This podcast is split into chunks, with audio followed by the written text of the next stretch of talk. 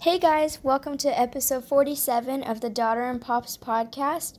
Today I am going to be reviewing the last two rounds that have been updated for the Outlaw Tour.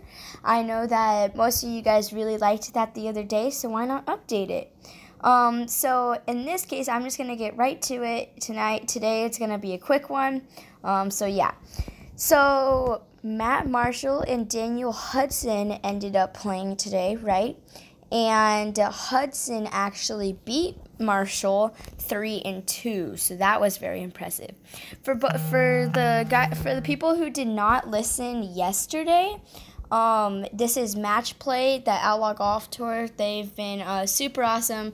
Pops and I have been able to go out there and watch these rounds, so it's been pretty amazing. Um, match play, you. Uh, you basically you play against a single person and it's almost it's kind of like the college basketball march madness.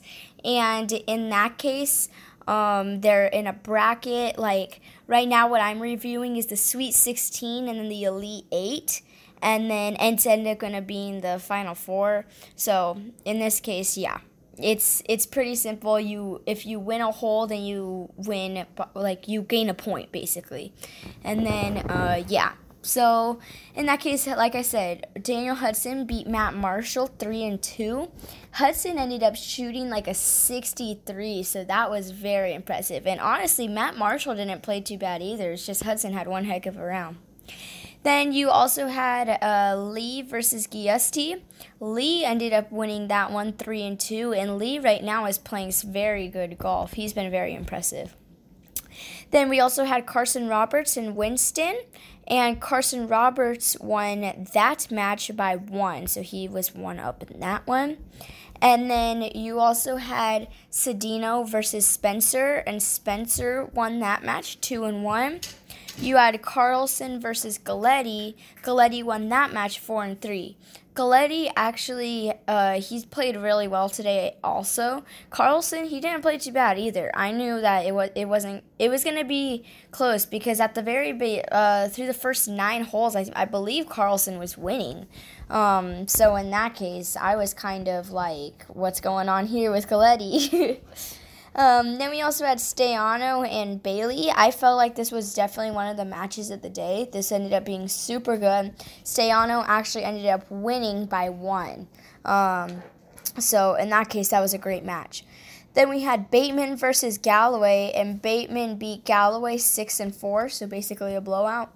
And then lastly, we had Lucas versus Byram, and Lucas won two and one.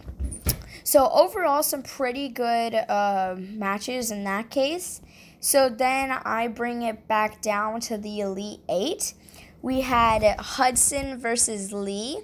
Lee ended up winning six and four. I was, I wasn't sure how that was gonna go, but like the fact that Lee won by so much, I was kind of, uh, I was kind of a little bit surprised by that. But um, I'm gonna give props to both of them because they both have been playing some really good golf. And um, shout out to Hudson for that 63 today. Wish you would have uh, made that putt uh, to make it a 62. We almost had it. Uh, Lee, congrats on the win there. That was that was awesome. Then um, where was I at? Now, we, then we had Carson Roberts versus Spencer, and Spencer beat uh, Roberts, Carson Roberts, four and three. I honestly wasn't expecting that. I know Spencer's a pretty good player, and so in that case, I I was kind of expe- I was expecting him to win, but I didn't think he was going to win four and three. Then we had Galetti versus Stayano. I expected this to be a really good match as well. When I saw it, I was I was excited for this one. Galetti ended up beating Stayano two and one, but I know that it kept on going back and forth, and like I I was impressed because it kept going back and forth and everything. Then we had another great match in Bateman versus Lucas, and Lucas ended up winning three and two. I know that Bateman was winning the I think through the first nine holes, and so in that case that was that was really good. Lucas ended up pulling it off though, so that was impressive. And then for the final four of all of these players, this it came down to the final four. Um, so in this case, We have Alex Lee versus Andy Spencer tomorrow. And then we also have Galetti versus Lucas. So we've we've got two really good matches tomorrow. Um, for the Spencer Lee match, I'm actually going to take Lee for the win. He's been playing uh, pretty good in the last few Outlaw Tour events, and uh, in this match play, he's been, he's been very impressive. So I'll take Lee for the win over Spencer. Then we also, obviously, like I said, we have Galetti versus Lucas.